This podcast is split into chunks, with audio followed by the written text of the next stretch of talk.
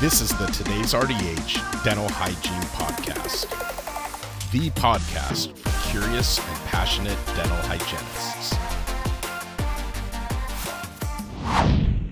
Dental hygienists can detect signs of obstructive sleep apnea in dentition by Sharon Boyd, MA RDH. Dental professionals have a front seat view of the oral manifestations of underlying medical conditions, and obstructive sleep apnea is one of them. When conducting a dental screening, some common oral symptoms of a sleeping disorder include these signs flat, worn teeth. Bruxism is a natural side effect of oxygen deprivation during episodes of sleep apnea. Since the teeth clench tightly against one another, it's just a matter of time before wear facets, flattened enamel, and chipped teeth become visible. TMJ concerns. Along with the enamel wear, people with sleep disordered breathing typically experience symptoms of TMD. Extensive clenching of the teeth strains the muscles around the joint, placing additional tension on the TMJ itself. Hygienists may notice enlarged masseter muscles, popping or clicking upon palpation of the joints, or a patient who complains of frequent jaw pain, headaches, and earaches enlarged tonsils, and a wide neck circumference. Soft tissue blockage is the main factor contributing to obstructive sleep apnea, OSA. As such, anytime there are enlarged tissues at the back of the mouth or around the throat,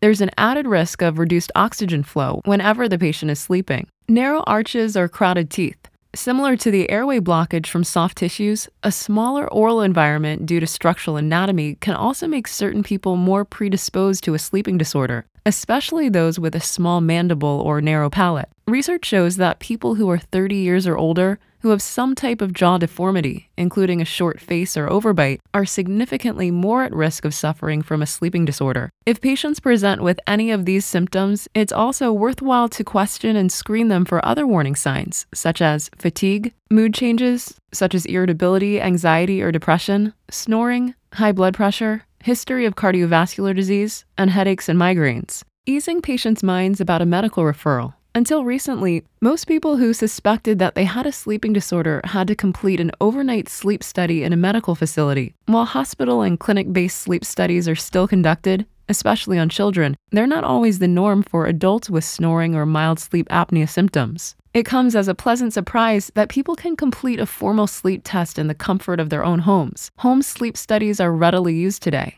although not many people are familiar with this alternative testing. When patients understand that they can sleep in their own bed without a medical provider watching them on camera, they're usually more likely to pursue a medical sleep diagnosis. All of that being said, sleep studies must still be ordered by a licensed physician. Sleep studies may be recommended in patients who present with more than two to three symptoms of a sleeping disorder, especially if the patient complains of persistent symptoms. The unit is sent home with the patient overnight, worn as directed, then returned to the clinic for formal interpretation and diagnosis. Usually, the unit has a small attachment worn on the finger and wrist with a sensor placed on the upper chest. How dental offices can help. Sleep dentistry appliances, such as mandibular advancement devices, treat obstructive sleep apnea at its source. By guiding the mandible in a slightly forward position, it's possible to alleviate airway blockage at the back of the throat, where soft tissues collapse and physically restrict oxygen flow. Herein lies the dilemma.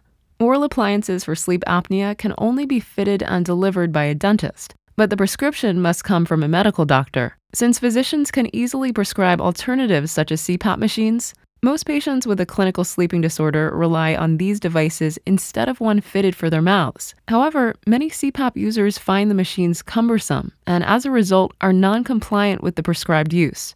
Oral sleep appliances tend to be less inhibitive, and in turn, patients are more likely to wear them each night. By dental practices partnering with local sleep physicians and clinics, patients can access a more discreet and effective treatment for their obstructive sleep apnea. Working together streamlines patients' screening and testing process, while also offering an alternative treatment that individuals are likely to be more compliant about using. Unmanaged sleep apnea can significantly increase the risk of a life threatening cardiovascular event.